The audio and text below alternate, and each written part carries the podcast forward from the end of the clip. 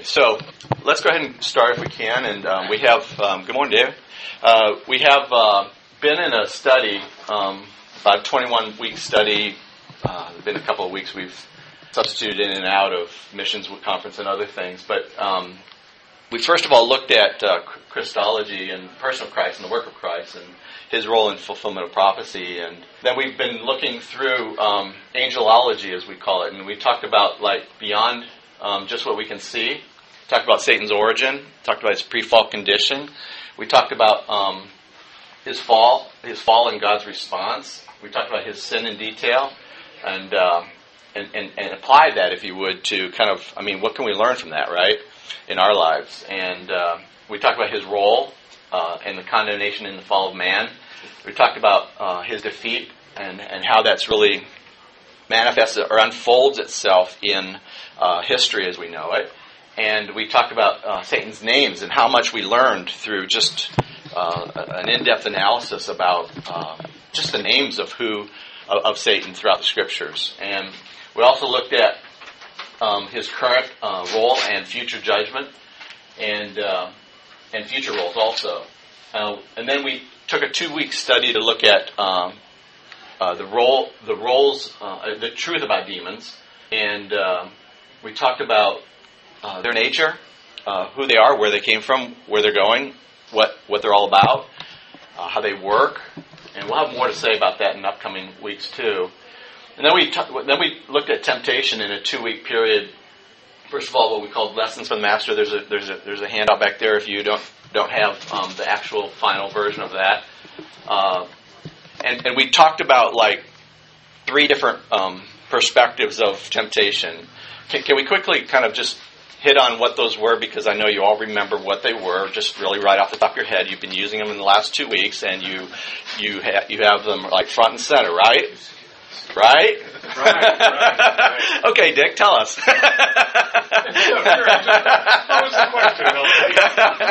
Sounds like. no, but uh, um, Seriously, I didn't hear the question. The the question was, what were the three things that we've been we learned from the lessons from the master as it pertains to temptation? And we really the first one was, you know, um, I'm in a sovereign place, right? By, that God's ordained in my life. So therefore, don't don't seek to go out from underneath that by, by making bread into stones, but just like hang in there, steady the course, steady on, stay underneath, and God's going to bring the bread in His due time, right? Second point was, um, if the whole point was, uh, if you uh, jump off the pinnacle of the temple, you know His angels will will keep catch you, right?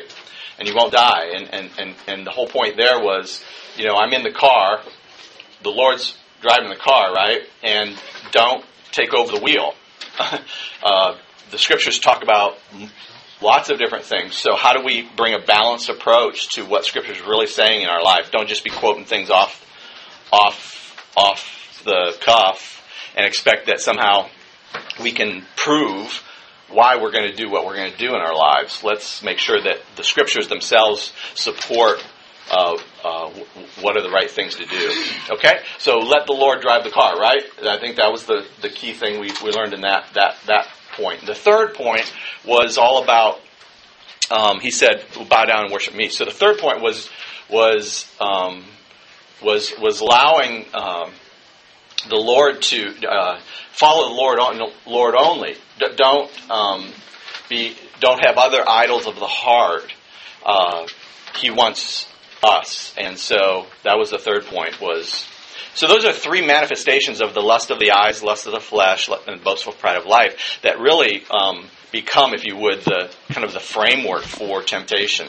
And it's going to probably come in one of those three areas uh, uh, in our lives. And then last week we started into uh, we looked at the nature of temptation. We talked about how that works. We talked about how it manifests itself in our lives. We looked at um, uh, James chapter 1, uh, and we also look at um, Corinthians, right?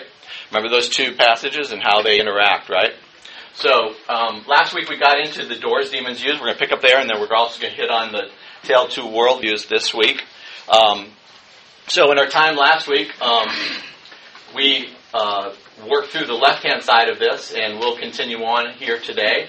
and cover the right hand side and um, pick it up as we move into the tale of two worldviews.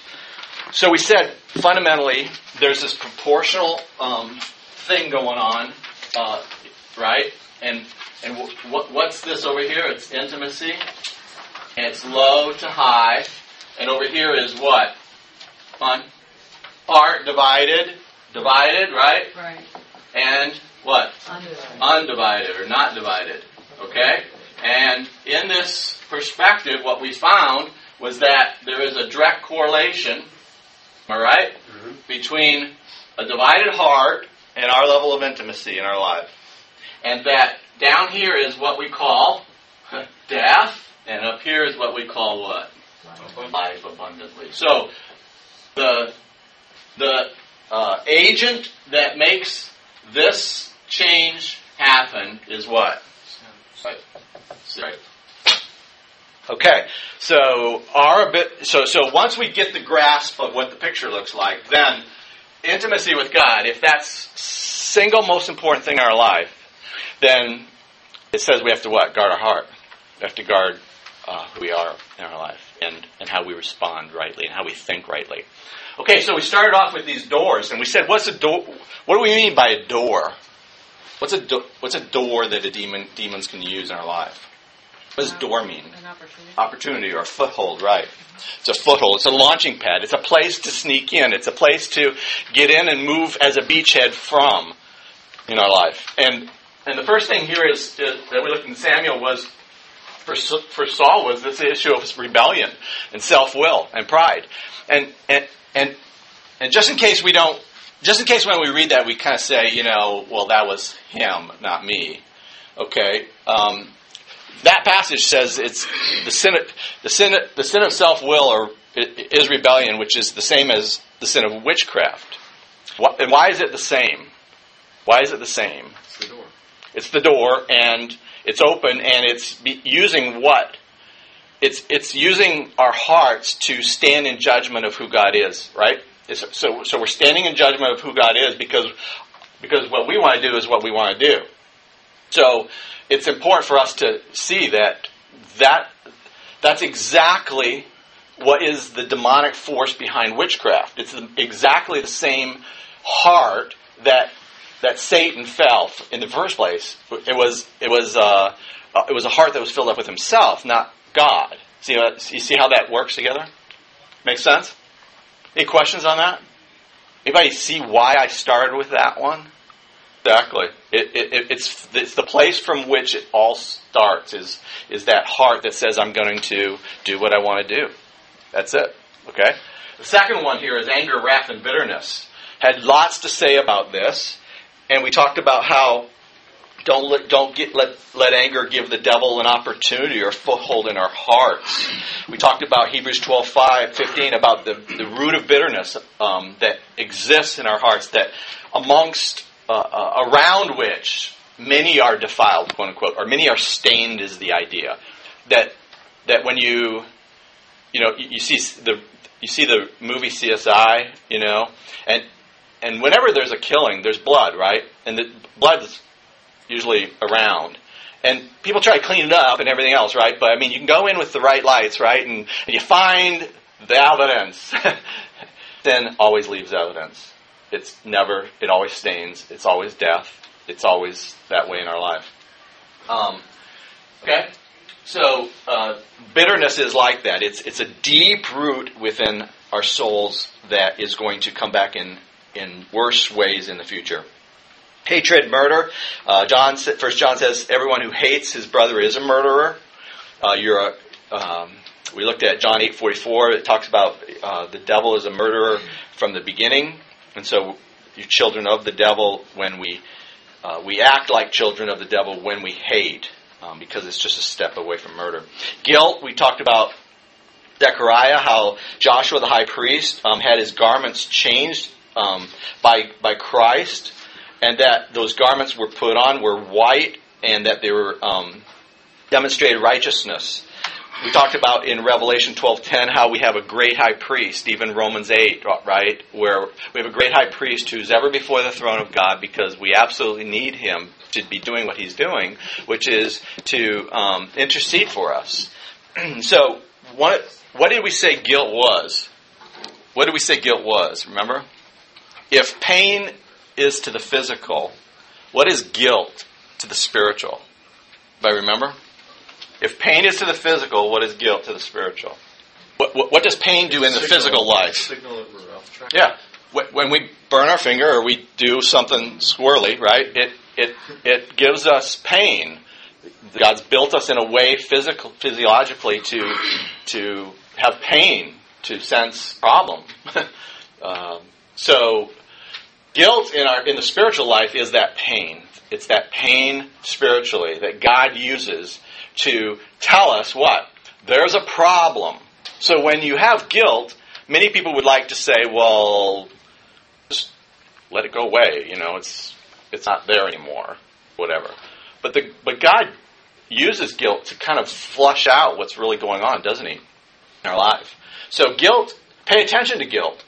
Don't dismiss guilt, but also see it in light of of, of, how we saw it that um, our sins are covered as believers in Jesus Christ from the beginning, east to west, and, and we don't have to um, have guilt anymore. Once we have um, asked Him for forgiveness and seen, seen it. So, guilt is usually a, an indicator of, of, of the fact that our relationship is not all it should be right now.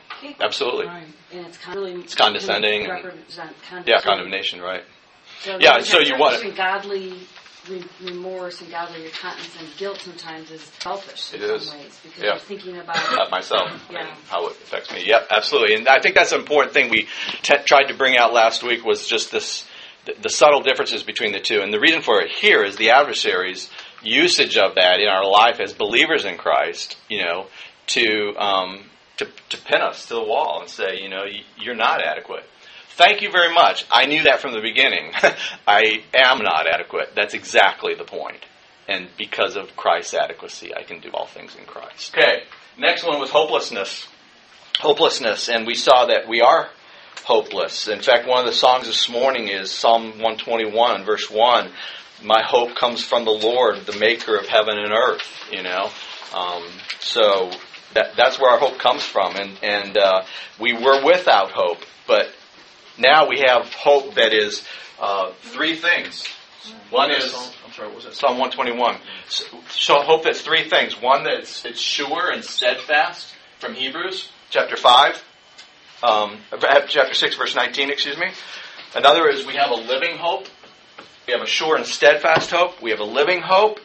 And the last one is we have quote a blessed hope. What's our blessed hope? Lord's coming back again. Amen. Lord's coming back again. So we have a sure, sure and steadfast hope, one that enters within the veil, behind the curtain, into intimacy with God. And that's why we can have great hope. Intimacy with God was never capable of being had in the, for the new covenant. So we are members of the new covenant and therefore have God available to us. Okay, the next one here was uh, helplessness, and we looked at that one last time, and we said that we are helpless. Um, but according to uh, Paul in Titus 2 11 and 12, he says that grace has appeared uh, for us to be able to say no to sin in our life. Grace has appeared in our lives to be able to say no to sin. So, um, it says, hang tough. Um, we are not helpless. He's given the Spirit of God in our life to be able to say no to sin. Okay, the next one here we want to look at is false idols, false religions, and idols. False religions and idols. Um, 1 Timothy 4 1. Somebody got that? 1 Timothy chapter 4, verse 1. Okay. Uh, deceitful spirits we saw before when we looked at this verse was uh, spirits that cause us to um, wander from truth. The spirits that cause us to wander from truth. That's the word spirit means. I mean, the deceit means deceitful. To wander from truth, to be out there wandering, anything but the truth. Okay, um, and then doctrines of demons. Um, all the things we've been talking about are doctrines of demons. We're going to talk more about doctrines of demons in the, in the next couple of weeks. Um, examples of in the next two to three weeks. So uh, I won't spend a lot of time on this one, but false religions um, are doctrines of demons. And idols are anything that takes the place of God in our life, right? And so when we look at, at that, 1 Corinthians 20, 21, 10, 21, 20 and 21, 1 Corinthians 10, verses 20 and 21, he's talking about idols, like physical idols. And he says, No, uh, but I say to these things which the Gentiles sacrifice, they sacrifice demons and not to God. And I do not want you to become, quote, sharers in demons or become in fellowship with demons or become union, union, unioned with demons. Um, he says, You cannot drink of the cup of the Lord and the cup of demons. You cannot partake of the table of the Lord and the table of demons. Now, he's just talking here about, about um, the um, sacrifices that they were making to idols. But, I mean, if you, if you enlarge the scope of what idols are, right, in our life, I mean, isn't, isn't that about, isn't that what it is? Sacrificing is a form of worship, right? And so worship is bowing down to to idols. It's bowing down to um, whatever takes the place of who God is in our life. Yeah, Tim. Exactly. Or our minds, or our souls, or our hearts, or our affections, or our appetites. I mean, just keep going on and on, right? It's like whatever it is, it's, it's right here. And it's taking a place in our heart that's not fully devoted and, and, and, un, and undivided. So that's the point he's trying to get at is everything that's behind that idol, whatever that is, his point here is it's either God or it's idols. And whatever idols, it's behind that idol is, is a demon, is demonic influence to cause us to want to have our eyes off anything but who God is. That's his point here. And I, I, don't know that we always see it that way here. Is that is that it is um, behind every uh, idol is is a demon or a demonic influence um, somehow, some way. And his point here is you can't have both. That's his. That's that whole drawing. You can't have both. You you want it both ways. I want it both ways. But he says you cannot have it both ways. You can't come with an undivided heart to remember what Christ has done on our behalf at the table of, of, of the Lord's Supper and, and lean fully into his shed blood on our behalf and then somehow go out and like go, yeah, but I, I want that too. He says, no. It's they're polarized opposites. Amen. We're all we're all guilty. Amen. Amen. Anytime we take and um, decide upon things, that's why decisions are just the greatest issue here that we're talking about. It's not so much our actions, it's our decisions that create our actions.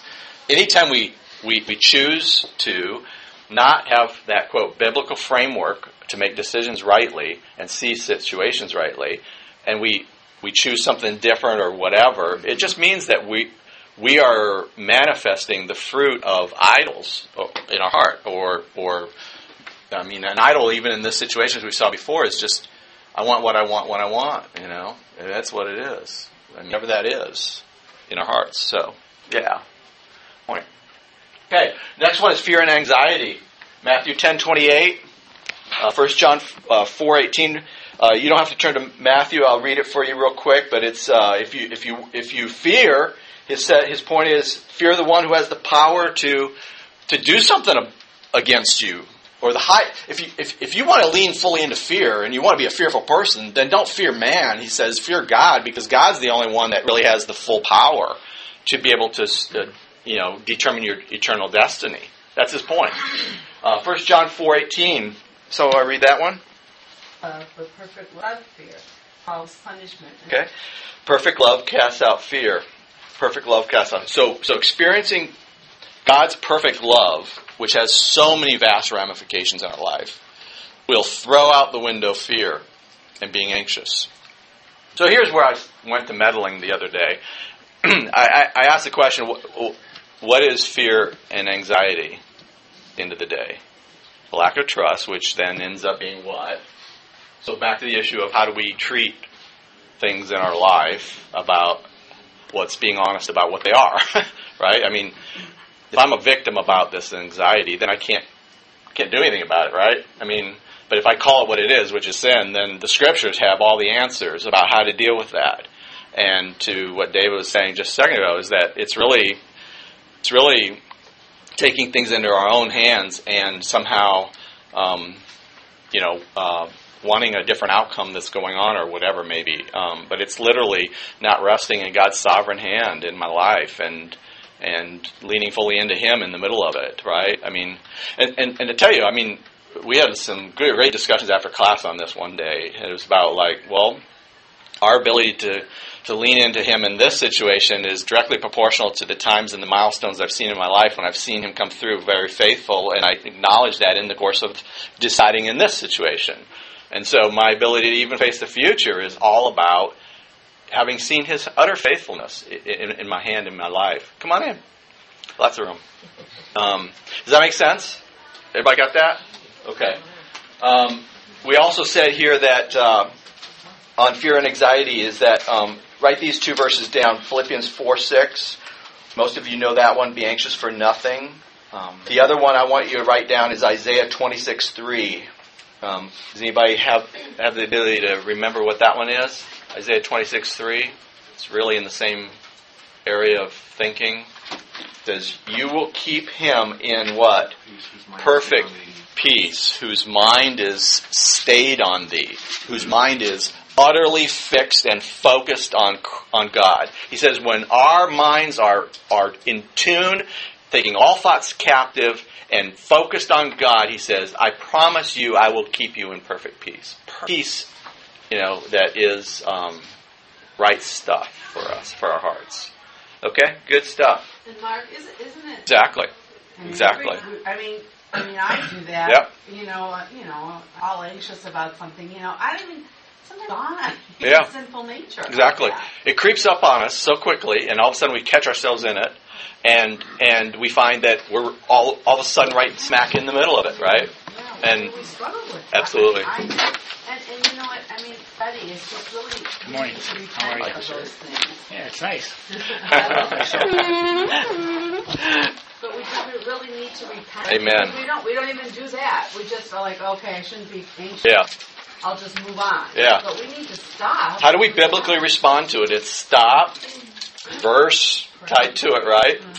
Uh, repent or obey, and don't move on, right? So, Also, it's also purposeful Wednesday night, and all I could do is Yep. it was kind of funny because like kept on saying it was very very hard. In fact, Absolutely. girls are all around me right now. Yep. And even weekend, even it's just Yeah. okay. It's not even even the absence of him. You know, I can I could have Absolutely. pray for him. Absolutely. And not Absolutely. just reactive, let alone engaged. Yep. And you know, I mean, I am not trying to uh, say this is not a tough thing to go. I mean, the process of coming to grips with the fact that I'm sinning, hard thing to do sometimes. It really is. But you know, it doesn't. Does, it should not keep us from speaking truth to one another. It should not keep us from encouraging each other all the more as the day come like Christ and to have others speak into our lives and have that accountability there. So, but I think Connie's point is so so right on. Is you know we tend to sugarcoat these things, and when you sugarcoat them and you say you know well it's just the way I am, or you know I can't change, or all this rubbish, um, then it then then there's no answers. Then There's not answers. The scriptures aren't going to be effective then, right? So that's the cool thing. Yeah. Applying this line of thought diagram, hmm making Right. your decision true about trying to figure out what he said. It wasn't on the board. Well, I'll, I'll let you answer that question because you came up afterwards and, and asked me that question. So, can you talk about that time horizon and Yeah, I believe with what's Yeah. because even Yeah. we know he didn't Yeah. sweat. He even sweat Yeah. because he Yeah. So to me that was all like it was pretty but not Yep. and then it just yeah? you know, And and when does it become sin? Based on that that Right. flow chart, it's it's about what we do with it, right. right? It's it's not that we are anxiety comes forward or, or fear comes forward. I mean, those are those are natural response. Those are natural things that God's like brought to the table for us to interact with, right? The question is, is what what do we do with that, and and do we put God on trial in the midst of that? When we start to put Him on trial, and therefore take things into our own hands, or or um, or um, you know, um, not allow the truth that, w- that that should come forward at that time, if we if we're thinking rightly, um, to permeate and pervade everything that we are thinking. You know, to try to lean into Him in that time frame. It's it's all those little subtleties, right? So I mean, only you know, only a, each each person can understand how when it becomes um, then in their own life is that they're going to make their own decisions to do their own thing through that as opposed to lean into God. I mean, there are many times when you know, you think about David and other situations. I mean, I mean, he had fear and anxiety, you know, but but what did he do with it? It's the it's the exercising of that, and and then you know, to a place of of full contentment and peace of that storms that he was in, chased and other things, you know, for that. So yeah, It wasn't sin because. right, And what happened. Exactly. That's, that's. what that's the decision. Just Yeah. like your flow chart, when you talk about when Yes. sin is when the Yeah. you. Yeah, it's not like it, you, you're wrestling with it. It's when it has you, not you have it. So yeah, good point. I was thinking of Yeah, having fear. Hard to, to call it. That, that, that's where I was going with that. Yeah. Was was Yeah. habits. yeah, Replacing. yeah, Right. yeah. Amen. God has to take Absolutely. You know, when you get that experience, Yeah, you know, Absolutely. You know, God, like, Yeah. so I just went down Yeah. that time. You know, it was Amen. a Gethsemane experience. but you went after him, not something else in the middle of that. And I think No, that right. that's the key thing that we're talking about Yeah, here I is want that you know, I mean, all of us are in the middle of that, together right? With God and Amen. the and everything. Yeah. Verses. Well, I think it's just really important for us to, um, and I'm glad I'm glad you asked that question because um, we exercise this outside of the class, and I want to make sure I was clear in the class that you know, I mean, just because we have anxious thoughts and and fear in our hearts, that that's not sin, okay, and that it's um, it's what we do with that. You know, are we going to seek Him in the middle of that? Are we going to go to Him instead of our own? You know, strength to handle that, and you know, when we make those small decisions in our life like that, where it has us, not us, God, you know, in the middle of that, then that that's where we that's where it's going to go over the over the line, you know, because it's going to cause us to um, put God on trial, really. Um, so when we seek Him in the middle of those things, that that's what He wants. That's that that that's. I mean, talk about the response that He wants. He wants us to seek Him, and, and what we just read from Isaiah says. You know, when we do that, He was going to keep our, our mind in, in perfect peace. He doesn't say He's going to take the situation away or the or the reasons behind the anxiety and the fear in the first place. He doesn't say he's going to take that away, but he's going to he's going to put our souls at ease rest in the middle. What a great thing. Does that help? I mean, is, is everybody okay with that? Understand? Oh yeah, when you The doorway. It's a. It's like it's like you can slam it shut, or you can do something with it, right? Yeah. Okay, good. Um, next is sexual immorality, perversions, and pornography. Um, sexual immorality, perversions, and pornography. I could spend a few sessions on this one. I just don't have the time. But uh, 1 Corinthians 7 5 talks about, um, he says, um, Satan uh, will tempt you because you, of your, quote, lack of self control. So his assumption behind his message to the believers in Corinth was that they don't have self control, that we don't have self control. And if left to our own devices, we won't have um, the ability to um, handle uh, our affections and appetites in the wrong place in the wrong way if we don't lean fully into God. So his point is this is this can be an absolute stronghold, and I absolutely believe with the you know the things that are available today is not just for men; it's also for women. Um, uh, that our society is just a muck in this thing, and and you know what? I mean, if if we don't guard our hearts, I mean, I mean, every little decision in this process right here is gonna it's gonna it's gonna absolutely wrench our lives apart with the Lord. It's going to wrench our family's life if we have a family. You know, it's going to have a halo effect around things. I mean, um, you never want to encourage people um, to be obedient because of uh, uh, not experiencing death in life. You want to encourage people to be obedient because of the incredible experience that life brings. And I think we spend a whole lot too much on the, the first and, and not enough talking about the excellencies of Christ. You know? Yeah, Mm. exactly. You could be watching. All of a sudden blindsides you. You could be watching, you could be watching, best way will come in. Yep. Listen to the radio, Yep. what, what, what's Amen. amazing. You by, it's a document. It is. You're getting bombarded by it. Absolutely. And, and, our, and our culture encourages us, us, and we're going to find out more about that as we look into some of the religions that, that our cultures are awash in. But one of them is hedonism, which has everything to do with just, you know, do what you want because you want what you want. um, so, um, write these verses down. We don't have time to go to them, but Job 31 1, Job 31 1, Genesis 39 9, Psalm 119 9 through 11. Job 31 1, Genesis 39 9, and Psalm 119 9 through 11. Job talks about, I've made a covenant with the Lord with my eyes. So, I mean, it could be our ears. It could be anything, right? I mean, have we personally covenanted before the Lord that we do not want to have those kind of images come through the lens of our souls? They'll stain our souls, I guarantee you. The eyes are an amazing thing because they put an indelible impression upon the, the mind. Mind has the ability to recall almost anything there is, ever.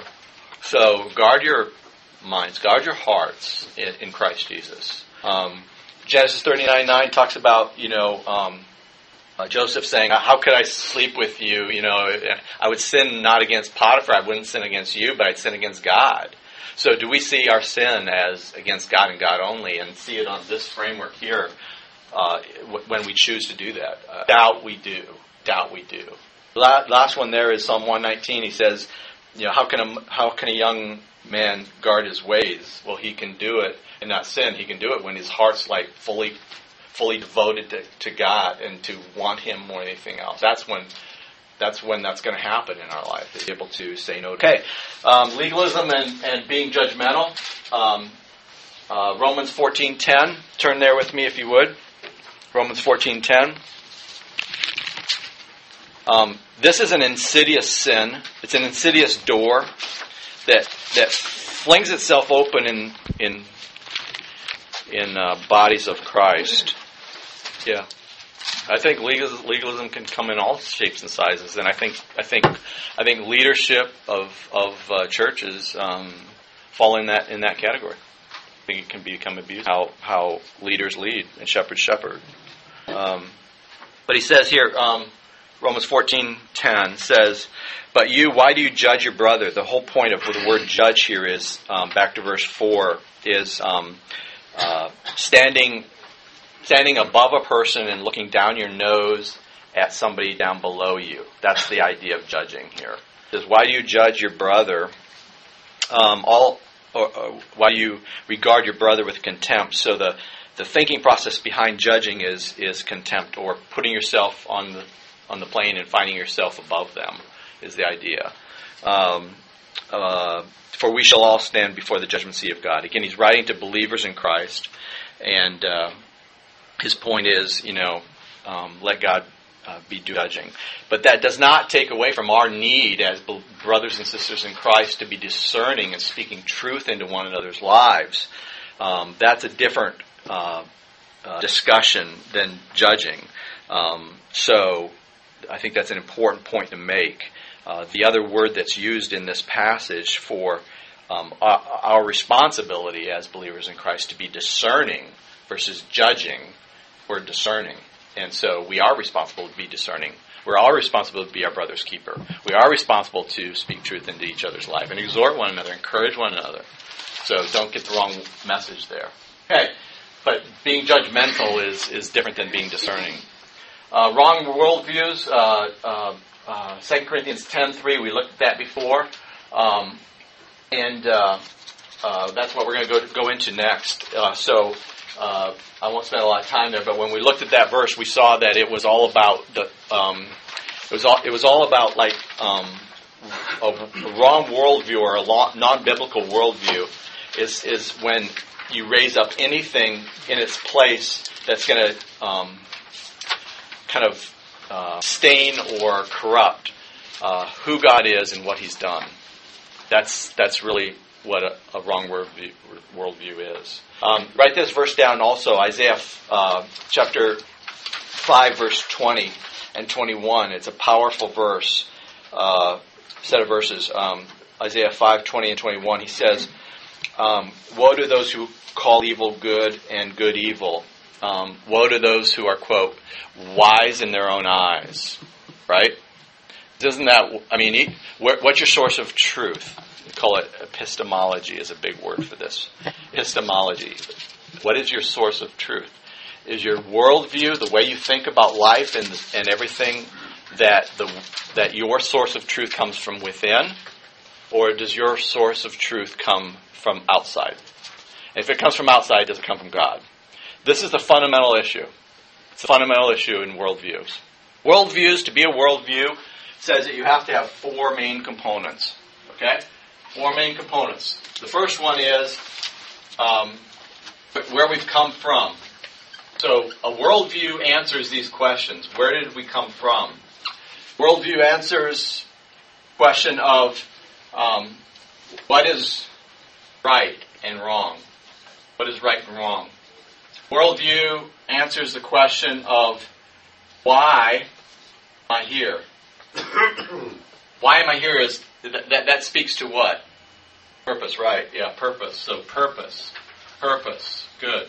And number four here is if anybody got an idea? Where's my destiny? Yeah, destiny, right. Where am I going? Where am I going? My destiny.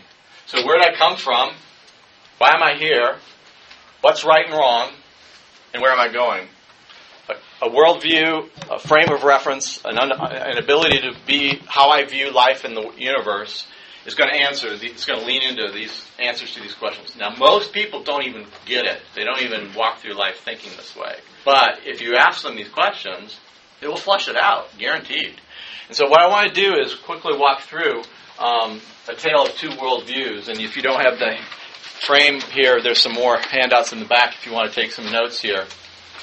Um, this normally would take about a, a four or five um, week process to kind of walk through. So, as I said before, I'm a little challenged in how we go through our time together. But that being said, um, we'll uh, go ahead and take a look at it. Now, I, I want to be able to state this, which is that anything but the right hand side here, um, I, I do believe is a doctrine of demons. If you go behind it and you look behind the covers underneath, you'll find uh, that coming through. And we could we could spend the time to go through that, but for for the time we have today, I just want you to be able to acknowledge that, and uh, you can work through it yourself on your own to see if that's not the case. Okay. So the first one here is uh, where we come from, our origin. What would uh, what would uh, man's worldview be around this? Do you think? Pardon me? Bag of sludge. Okay. Other thoughts? Okay, a Big Bang theory. Yes, you've heard that, right? Others? Pardon me? Evolution. Evolution, absolutely. Why is it so important for evolutionists to be right? Got out of the equation. It's the fundamental issue, right? Uh, another Big Bang, you could tie to that chance, you know. In other words, there's, um, I, don't, I, I don't know, don't don't mess around with it, you know, all the details, you know. I mean, it's just the way it is, you know. I mean, that's how you you get it, it's like, you know, okay, now where did this come from? How'd that get there? And it is, well, yeah, I just kind of did it, you know. I mean, you hear that, right? It's like, well, no. I mean, if we're going to be have a logical understanding of life, and you know, let's let's really deal with some of these things. Absolutely, and I think it really grew out of the '80s and '90s. You know, uh, some 70s a little bit, which was, you know, oh my goodness, you know, there's this thing out there. Like, how are we going to keep it? And I was like, It all started back in the 18 Yeah. couple guys with geology. The book of Genesis really wasn't that definitive. Exactly. It really didn't change. absolutely, So it was absolutely. just poor theology that really started it all. Absolutely. So the biblical worldview is, now let's be clear. I mean, there is only one uncreated cause, and it's God. And He created all things out of nothing. And He only can create out of nothing. That is ex nihilo. It is that only God can make something from nothing. If somebody else can, come forward. Everything else is made from something that exists already. Only God can create out of nothing. So, um, walk through a lot of verses around this one of these, but uh, I want to be able to move through this. Our, our paradigm, in other words, um, uh, how we frame the universe and how we frame ourselves um is important to uh, understand. So, a paradigm means the picture. how do we look at it? So for um, a man's worldview, it's uh, about um, relativism and humanism and tolerance. What? Uh, talk to me about uh, relativism. What? What would that? What would that mean? Okay, for me, it may not be okay Okay. To shoot you. Okay, so it's it's it's where we get what truth is. Then, it, um, you know, I'm glad you really believe what you believe, but you know, it's that it sounds like that's really good for you. um, you know, I just happen to believe something different. Um, okay, so I mean, how do you how do you bundle that? I mean, if everybody's got their own perspective, I mean, how do you how do you know what's absolute or right, or is there any? See what I'm saying? I mean, it's just an insidious perspective, uh, doctrine of demons, that says, you know what? If I can get everybody to believe that nobody has the real corner on it, on absolutes, then, you know what? Then, you know, all the spokes in the wheel lead to the middle. Right? You hear that all the time? Okay. Humanism is a paradigm, meaning that, um, you know, uh, everything that's here is for us, and might as well live it out to to to that end. Um, it's it's what we can feel and touch and that kind of thing. Uh, tolerance is about. Um, well, well, let me ask you the question: What's the difference between tolerance and love? It's an, it's an important question, I think. Probably just selfish. Selfish, right? Know that's, exactly. That's not what love. Exactly. Did everybody hear that?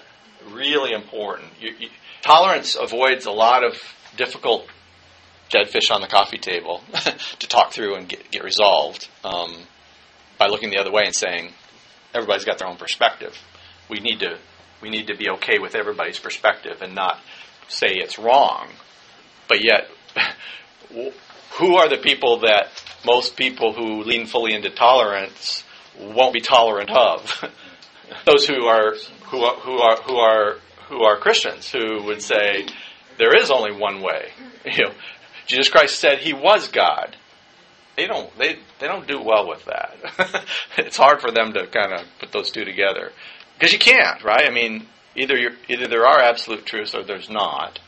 So th- it's a real struggle for a person who you know they want to be tolerant of e- everything and everybody, but then how do you how do you be tolerant of those who are intolerant? They basically don't want to be accountable. Absolutely, absolutely. Um, so does that make sense? So the, the paradigm on the right is the paradigm on the left is, a, is is humanism, meaning that the world revolves around me. Got it? You see the picture? The world's revolving around me. Everything in life is about me. So therefore, if you upset that process, then I get upset. Okay? The right hand side is all about this whole world and everything we know it doesn't orient around Earth, and it doesn't even orient around, orient around this universe. It orients around God. He's the one who everything has to orient around. He is the uncaused cause. He is the one to whom are all things, and through whom are all things. Absolutely. Hey, it's okay for my buddy. Sure. While you're second, you've got to be it. Catch it on the catch fly. Catch that on the fly Yep. immediately and say, well, wait, wait, wait, wait, wait. Absolutes exist on the right, absolutes don't exist on the left. Our purpose. What's our purpose on the left hand side? We kind of talked about a few of these already. It's all about me. It's all about me. So it's hedonism. It's to please myself through pleasure, power, or prosperity. And in some people's case, pain is pleasure. Um, so it's to please self. Um, the right side is all about I live for the pleasure of the king.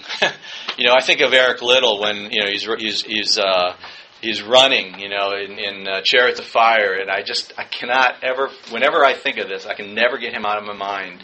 How he was just running on that beach, and you could just see his face, and he was like, "I run for the." He's made me fast, and I run for the pleasure of the king. Like, wow, how cool is that? You know. You know, do we do we live our lives for the pleasure of the King? You know, I mean, it, that's that's what it's all about. And when we do that, it's like there's nothing greater, nothing greater in life than to than to than to have that experience. Our perception on the left hand side is all about the fact that what we can touch and feel is all that exists. That's all that exists. There's nothing else. There's no immaterial part of, of mankind. I don't know what they do with with the mind. I've, I've, I've had a really big question around that. It's like, what do you do with the mind? I mean, where is, where do you make decisions? It's not in the brain. The brain's like, I mean, see what I'm saying? It's like, what do you, how do you deal with that immaterial part of who we are? But physical realm only exists on the left hand side. Right hand side says that, that the physical and the spiritual realm exist. Both exist, and both are there. Um, our roadmap on the left is that reason uh, leads. Discovered truth is is all we can know. Um, you, you hear about this like all truth is God's truth. Well, you know, I mean, maybe yes. I mean, let's let's let's unbundle that a little bit and understand it. What do you mean by that? Um, political correctness is is on the left hand side. Experience wins.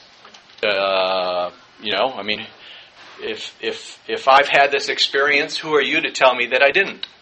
Getting on a slippery slope there. it, I mean, you got to kind of work work with that and understand what you're saying. On the right hand side, it's what our roadmap has to be the Word of God, has to be revealed truth, has to be something that we can fully lean into and be confident in. Does that make sense? Revelation by God's Word matters. Okay, what would our nature be on the left hand side? What would be the basic nature of man? Fleshly. Uh, what would they say it is, though? Oh, Basically good, right? I mean, basically good. We're born good, you know, clean slate, you know, then you guys screwed it all up by writing all over that clean slate, you know, let's go back to cleaning the slate. Well, know, is that true? What do the scriptures say? Right? So, so the left side is that man is naturally good, and you know what? They're getting better, and if we just could all get along, we'd be in utopia right now. The opposite. We ain't getting better, we're getting worse. Exactly. You just turn on the news and you'll find out. Exactly. And that and that's why people who are in the world just go, I just don't get it. There's this piece that I can't put the pieces in the puzzle. I believe this way, but you know, life is saying there's something radically different than that. And I can't put them together, and I'm not going to believe this. it's God. Give me a break. No way, Jose. I find that funny that those. Yeah, that's what sells, right? Yeah, absolutely. And and so the right hand side is that uh, man is depraved, that man is sinful, that no one seeks God, that all have gone astray, that all are going their own direction, that all mankind want what they want when they want it, and do what they do because they want what they want. You Um, better act. And you yeah, you better.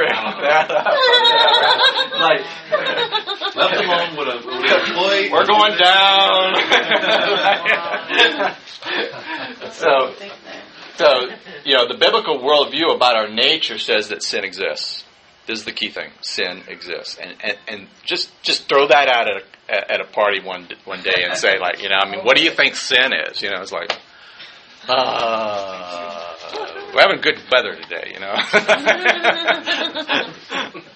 um, then, most importantly, what does it do? Right? Separates from God. Okay, so our nature, our problems. What are our problems uh, cause on the left-hand side? Cause us to be what? Invariably, if you take it to its logical conclusion, that is that we're victims. If I can somehow sell myself that I'm a victim, or sell you that you're a victim, then back to the point we said earlier, there's no accountability, there's no solutions really, no solutions that are that are permanent or, or, or long-standing. Um, well, why can't I be an alcoholic? What's wrong with that? I want to live. I'm I'm accomplishing what I'm trying to do. Right? See, you see you see you see how insidious this stuff is? It's unbelievable. Um, it's almost contradictory to the belief you Exactly. with no power. Exactly. You know, like absolutely. Absolutely. I mean, for somebody. Yeah, yeah, and almost invariably, I mean, we we we want to solve our problems. So what happens is, you know, throughout life, you go through this kind of. I was a freshman, I'm a sophomore, I become a junior, and now I'm a senior, kind of in life, right? And it's amazing how you, when you talk to older people, they go, you know, I mean, if I had to do it again, there's probably 99.9% of people, you know, when they're older at least, are going to say they would have made very different decisions in their life. And why why why do they have that feeling? You know, why why is that there? You know, it's like you The victim to. mentality falls the way I am. Yeah. Is that where that falls? Absolutely, into? So absolutely, and we're going to get to that. had- Yeah, it's one of the ones coming up, but the, the ramifications of that is is back is uh, we're going to see it down here under accountability. Um, uh, So our problems are um, on the left is if we're all victims, we have no hope. We have no hope. Um, there really hope can't really exist other than on the right hand side. It's we are all sinners. Good news is, you know, this this book has answers to every single thing once we know what it is. So if we know what it is and we call it what it is, then we can somehow have hope. There's there's an answer to, to this problem that exists in my life or in our lives together. So that's that's that to me is like I mean, you talk about life. I mean, you talk about the opportunity for life and, and, the, and, the, and the blessing we can be to people in, in our lives to come alongside them, pray for them, give them answers, give them in, you know, help. Oh my goodness, it's it could be huge. You know, why we're starting this Institute for Life in the fall. Um, we have answers. They have problems. you know, how do we figure out how to get these two together in a community, right? I mean, how do we? Sounds like a good match. Let's figure this out. Um, okay, our response on the left hand side is to run, to hide, to blame, um, to entertain ourselves, right? To, uh, and I say psychology, I mean uh, secular psychology on the left hand side here. It's, it's, it's, uh, what's the difference between secular psychology and biblical um, psychology or counseling? That's all. It's that the authority that there are answers from the Word of God, which is the authority of our lives. That He gives us that those answers to be able to apply. Absolutely. That's right. Right. And you know, we looked at that verse of mysticism, right? It's it's it, you know it's talking about coming up with answers. Um, he says here, he says in in in Second Corinthians ten twelve, he says, um, for we are not bold to compare ourselves to some who commend themselves, but when they measure themselves by themselves and compare themselves with themselves, they are without understanding. it's like, how do you, when, when you try within yourself to figure it out and you come up with answers and you compare yourself with those answers to other people who are trying to do the same thing, you're without an understanding, he says. That, that's what mysticism is. It's just trying to figure life out from within. I was going to say. Um, second Corinthians 10:12. Um, right hand side is, um, uh, by the way, this leads to uh, ever, ever, ever degenerating sense of apathy, whether they want to be honest or not. Right hand side is just be honest, confess your sins, be honest to God. He knows the answers. he has he has a he has a perspective of what's really going on in your life, right? So lean into him. Be be, be honest. Seek his seek him through his word and confess our sins. Our circumstances on the left are random, they're chance, they're filled, they're, they're filled with fate, and, and you hear this good luck on the right on the on the left hand side all the time, right? I mean, there's something called luck. There's something called look at your destiny. You know, um, there's this there's this uh, thing on the left hand side about you know is and don't mess it up. Um, on the right hand side, it's all about God's sovereignty. It's all about Christ's supremacy. If you get two things in life, get get those. That's wisdom. That's like understanding. So, um, and that God is sovereign. He is above all things, and in Him all things exist, and for Him all things are. He is the one who is the end, the beginning today, and the end. He is the great I am of all of the universe. Okay, uh, accountability, this is what uh, Connie was going to in the last piece here, is accountability on the left is the whole goal. The whole goal of this whole thing is accountability to no one. No one will, ha- will, will, will be accountable to no one. I am the captain of my life, and I'm the helmsman of my destiny, and no one's going to tell me what to do. Okay? How's it doing? How's that coming along? um, right hand side is that we are accountable to God. We're accountable to Him. He will be the judge of the living and the dead. He is the one to whom uh, we will answer. It is appointed unto mankind once to die and then the judgment. There is going to be an accounting for each one of our lives, whether we're believers or not. Uh, one, one for condemnation, two for rewards. And let us be found faithful. Let us be found utterly faithful. We're also accountable to parents and government on the on the uh, and employee employ, employers, according to the scriptures.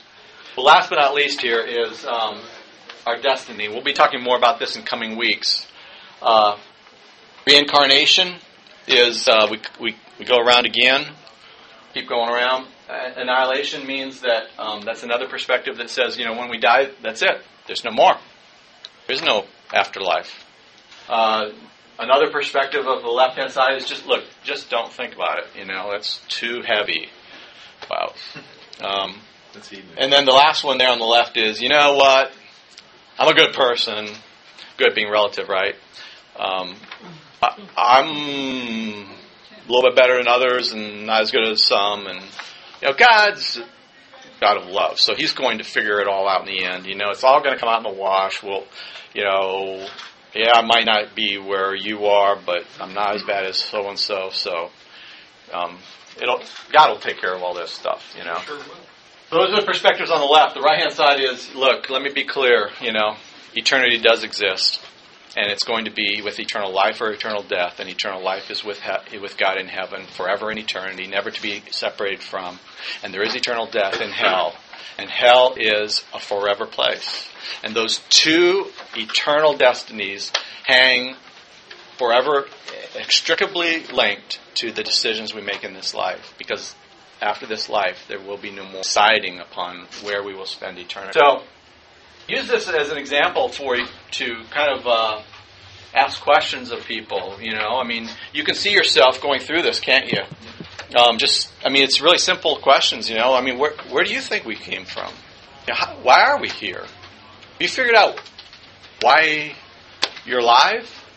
How, how do you how do you come up with or determine in your own heart what's right and wrong? Um, do you think we're accountable to anybody? Um, where are we going after this life? I mean, do, have you ever thought about that? Um, wh- why do you think this life seems to be just going utterly downhill in the world? You think that's a sign of the times, or is it just kind of like happening?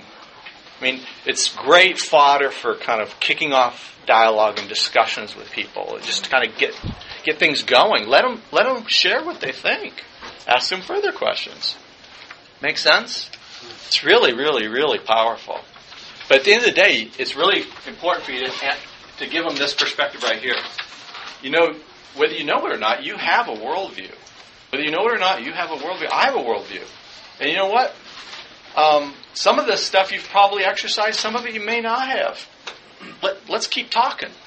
Let's let's let's talk about some of this stuff. See what you think. I mean, I, where, how do you know what's right or wrong? Just kind of like come up with some thoughts, or how do you do that? These are tough questions that you just like kind of throw out there and see what goes. Yeah, but I mean, it's like, ooh, It really brings in dialogue, though. absolutely. They start thinking And don't condemn them. because really they they I mean I was talking to my son recently. I said, you know, prom. I mean, even Christians can't. You know, they assume, especially parents, children actually assume. Well, I'm a Christian because they don't really think about it. They start. They just. I told them. I said, you know, you need to know what you believe, Absolutely. why you believe. There's some of these evolutionists or as they know the Bible. My brother was approached by one of them, an evolutionist. My brother did not know the Bible. And this guy tore him apart. And he could not answer why he believed what he believed. Well, that'll give us that'll point us back to the scriptures to start to learn those things. But don't don't shy away from interacting on these things because I mean you can. I mean, just a just a powerful tool is just asking questions, you know, and get yeah, just kind of interacting, you know, going for it. So And did you say don't don't judge them when they Yeah. what you say? yeah, don't, I mean, don't put them down. Don't put them down. You know, get get Nod your head. yeah, and keep keep moving. Yeah, That's an interesting perspective. How'd you come to that? You know. Door that the, I mean, if you look at the, the doors, I'm most convicted on it right here. The door that we, uh, the opportunity we allow, I know I allow a lot of times from the evil one, is judging people like this, not in the way that God would. And for taking God's place Trying and to becoming a fix judge. their view, right? Amen. I think Yeah. the only way I was able to help this, I just sat. Didn't so- respond. I, I didn't react. Yeah. React. I, Yeah. did, I, I, I sweatingly worked hard to keep humble Yeah. and loving toward him Yep. and his lost soul. Yeah. That's that's the perspective to have. So. But I don't do that all the time, Yeah. obviously, and certainly wasn't Yeah. going to after I got plane. But Well, that was a good one. I look at it, I look at Man. and what do people without hope, well, I don't have any hope. They really do want Absolutely. hope. Especially when you see people who are on their deathbed. Yep. I mean, they're looking for hope and with hope. Amen. We got answers. They- They're So testing you to see what their answer, what your answer. Is. They want to know more.